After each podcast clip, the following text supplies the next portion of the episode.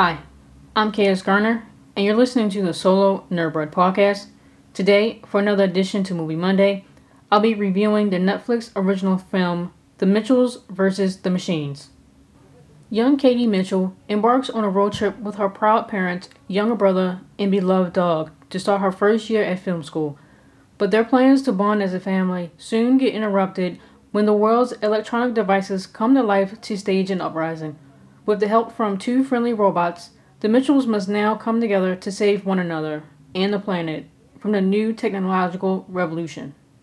Themes I noted are as follows parental acceptance slash rejection, coded and explicit queerness, family, commitment and adaptability, and language. The crumbling relationship between Katie and her dad, Rick, is the main focus of the film. She's a movie buff that's always been into making her own films and acting out her unusual ideas with her brother Aaron and family dog Monchi as her main subjects. Rick is concerned Katie's setting herself up for failure when her dreams of filmmaking don't pan out. Katie's extremely hurt by his rejection and can't wait to leave for school. I definitely understand where Katie's coming from as a former art student myself.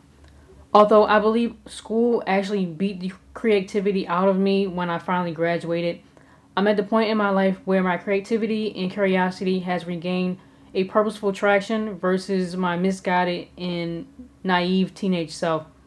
I understand the resentment towards family, friends, and even coworkers who mock you or question your dreams when they themselves are too afraid to chase after them on their own or maybe have and failed in the process.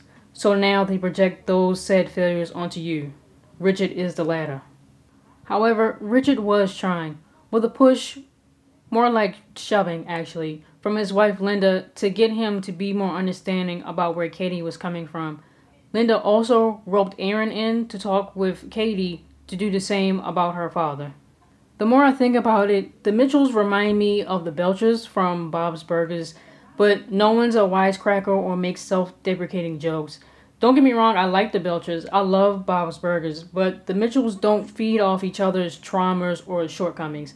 Katie and Aaron, uh, they don't mock one another for their obsessions. Richards, or Rick, I should say, uh, they don't mock him for his passion for nature or Linda for her desire for uh, unrealistic perfection. I think what makes them work as a family, other than their love for one another, is the fact that they're weird and obsessive and that's okay. Everyone just leaves the others to their niche. The issue now for Rick is oh no, Katie hasn't grown out of her film obsession and wants to make a career out of it. What if she fails and is disappointed by life like I was? Oh no, what is she going to do? He just wants what every parent wants for their kids, which is to be successful and steady, which he doesn't see in a film career which just circles back to my previous point. But let's move on, shall we? Katie's queerness is initially coded in the film as unique or weird. The type of clothing she wears and the options she's explored when she tried to quote unquote figure herself out. She recalls when describing her frustration with her father's stubbornness. Then she mentions her attraction to another female student she shares interest with and is anxiously awaiting to meet her for the first time in person.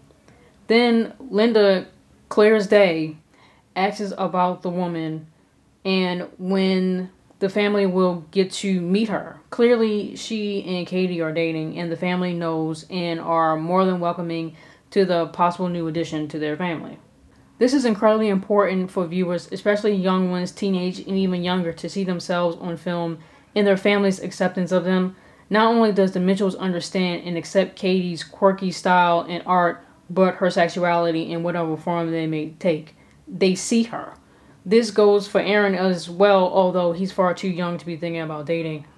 Rick and Linda understand how sensitive and obsessive he can be, but love and nurture his wants and needs regardless. Which leads to my last point about the language used in the film, particularly in regards to gender.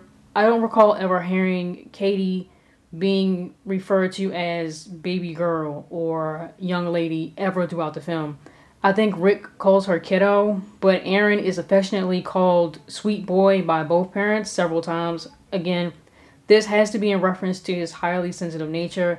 He definitely shows signs of neurodiversity, uh, possibly somewhere on the spectrum, autism spectrum, which Linda could possibly spot because she's a grade school teacher and um, he may have some type of uh, social anxiety just from the way he communicated with other people outside of the family. My point is, the Mitchells don't feed into what it means to be feminine or masculine. Katie's femininity isn't the same as her mother's or any other woman's, and it isn't connected to her style of dress or sexuality. Similarly, Aaron's sensitivity doesn't make him less of a boy, nor does his obsession with dinosaurs make him more of one.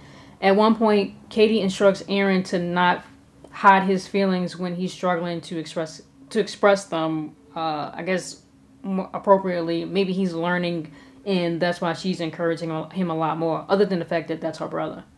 The Mitchells have for the most part, create a, an environment where their children feel safe to express themselves internally and externally.